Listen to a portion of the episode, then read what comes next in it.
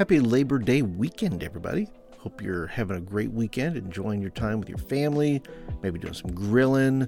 I don't know. Me, I just kind of got back from visiting with my uh, daughter up in Nashville. Had a great time just eating and catching up and, you know, all the kind of things that you do with your family. And if you're ever up in the Nashville area, may I encourage you to visit a place called Proper Bagel.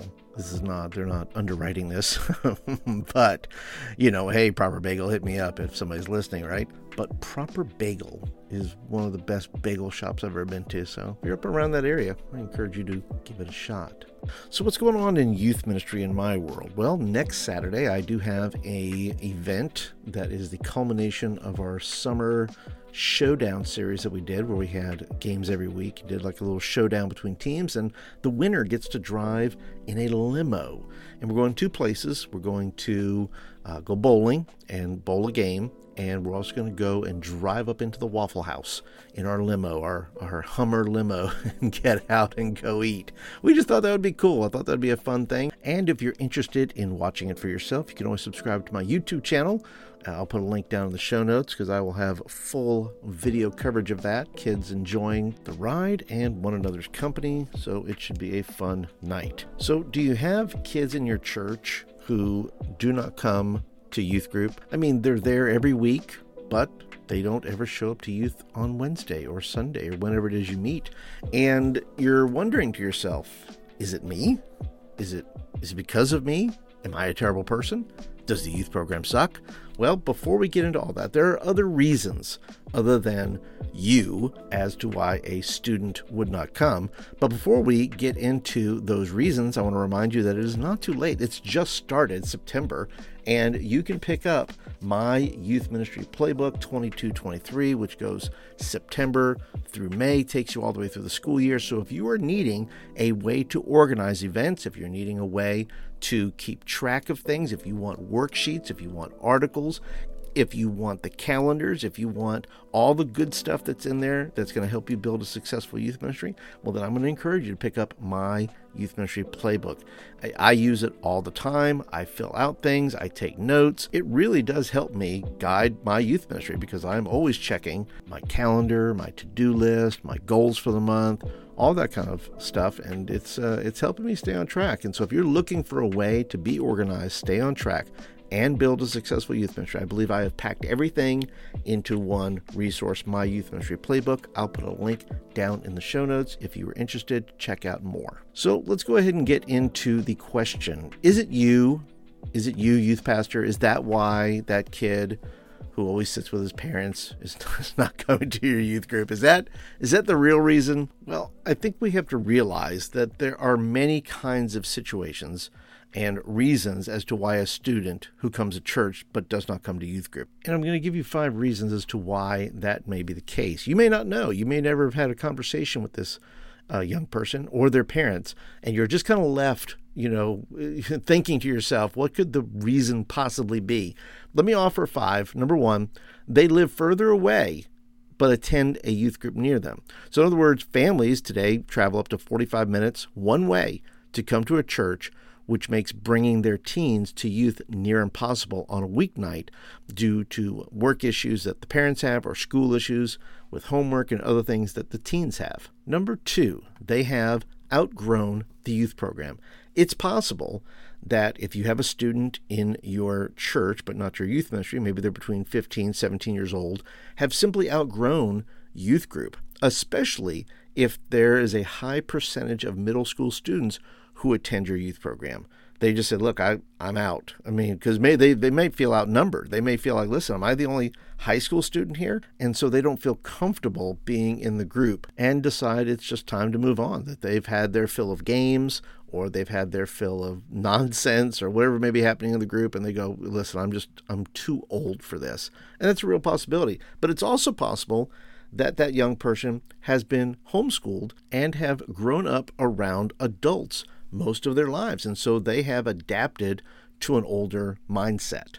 Number three, the student wants to come, but the parents aren't keen on it. So there are students who desperately would love to come to your youth program, but for some reason, their parents are just not into it. The parent may have an issue with the programming, the day, the time, or even certain leaders on your team.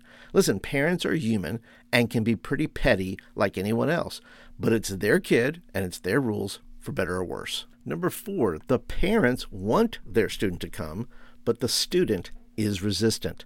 The student may be the one putting the brakes on showing up.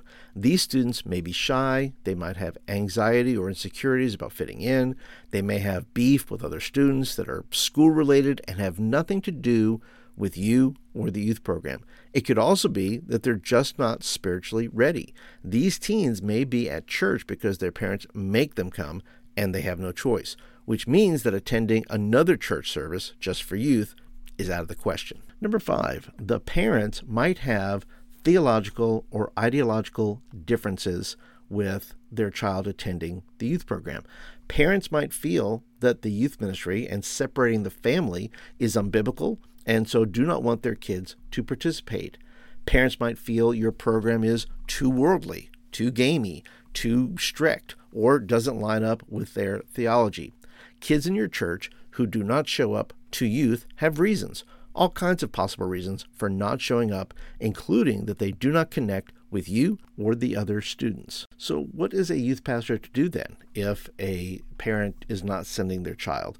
Well, I, I, think you have to, if you don't know, you should probably ask. And the first person you should ask is your pastor. Your pastor might have some insight into why this child is not attending youth. It could be for business reasons on the parents' part, work reasons. It could be theological reasons. It could be any of the reasons that I stated, but at least you're hearing it from your pastor first, and it doesn't have to be an awkward encounter with either the student or the parents and saying, hey, didn't see little Johnny, little Susie at youth this week. Why was that? And so uh, to avoid that, I would ask your pastor because your pastor might have some insight to that. And this way, you don't have to spend your time spinning your wheels in your mind you know, wondering what's wrong with you or what's wrong with the youth program. Now, if the ideas are theological or ideological, you're probably not going to make much headway with those parents. But just because a student does not come to your youth group doesn't mean you don't have some responsibility in doing your best to minister to their young person.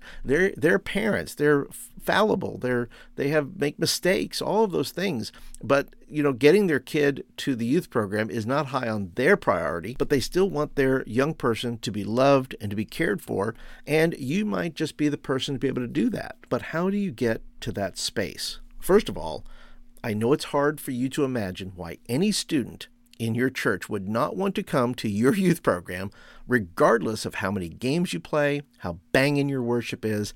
And let me say it, it's not about you or what you're building, and you should stop taking it as a personal attack. Because I, listen, I've been through it. I understand that you you take it as a personal affront to to your ministry and your effort and and your calling and those things like who are these kids and who are these parents that they don't send their kids to the youth program that is the first thing that has to go if you want to be able to minister to all the kids in your church at some level on in an individual basis the first thing that has to go is that you have to get rid of the offense. You can't be offended by a student not coming to your program because if you are offended, it's going to build a wall between you and them. You're going to feel like, well, if they don't want to come to the youth program, well, then I'm not going to have anything to do with them. And that you say that's not true, Paul, but I am betting that if I was a betting person, uh, I'm betting that you have felt that way in some way, shape, or form, and it distanced you from the young person and from the family you are actually trying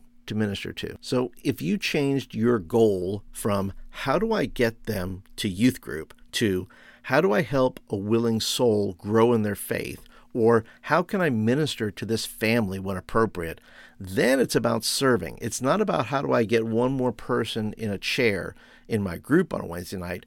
It's really about service. There's nothing in it for you. You're just going to be patient. You're just going to sit back and wait. You're going to say, listen, there may come a time and a place through prayer and through patience when this family may need you. And that kid may never darken your door of your youth program, may never play a game, may never go to camp, may never do any of those things. But if you will be patient and be prayerful, you know what? I'm betting, once again, not a betting person, but if I was, I believe a door would open up for you to be able to speak into that family's life without that young person ever having to come to your youth group. So, if you can set aside your feelings, you may actually put yourself in a better position to minister to that family and that young person. And that's it, youth pastors. I hope that you enjoyed today's episode. I hope that I uh, shared some insight with you that was helpful. And if I did, I would love for you to go over to iTunes or wherever you're listening to this podcast and rate it. Give it some stars, maybe five. Five would be good. And then if you give it five stars and leave maybe a little kind word underneath that says, well, hey, here's why you want to listen to this podcast, well, then I would be happy to read those reviews right here on the air. And remember, youth pastors, if nobody's told you lately that you're doing a good job, listen, I'm telling you, you're doing a good job and you're only going to get better. I'll catch you guys in the next episode.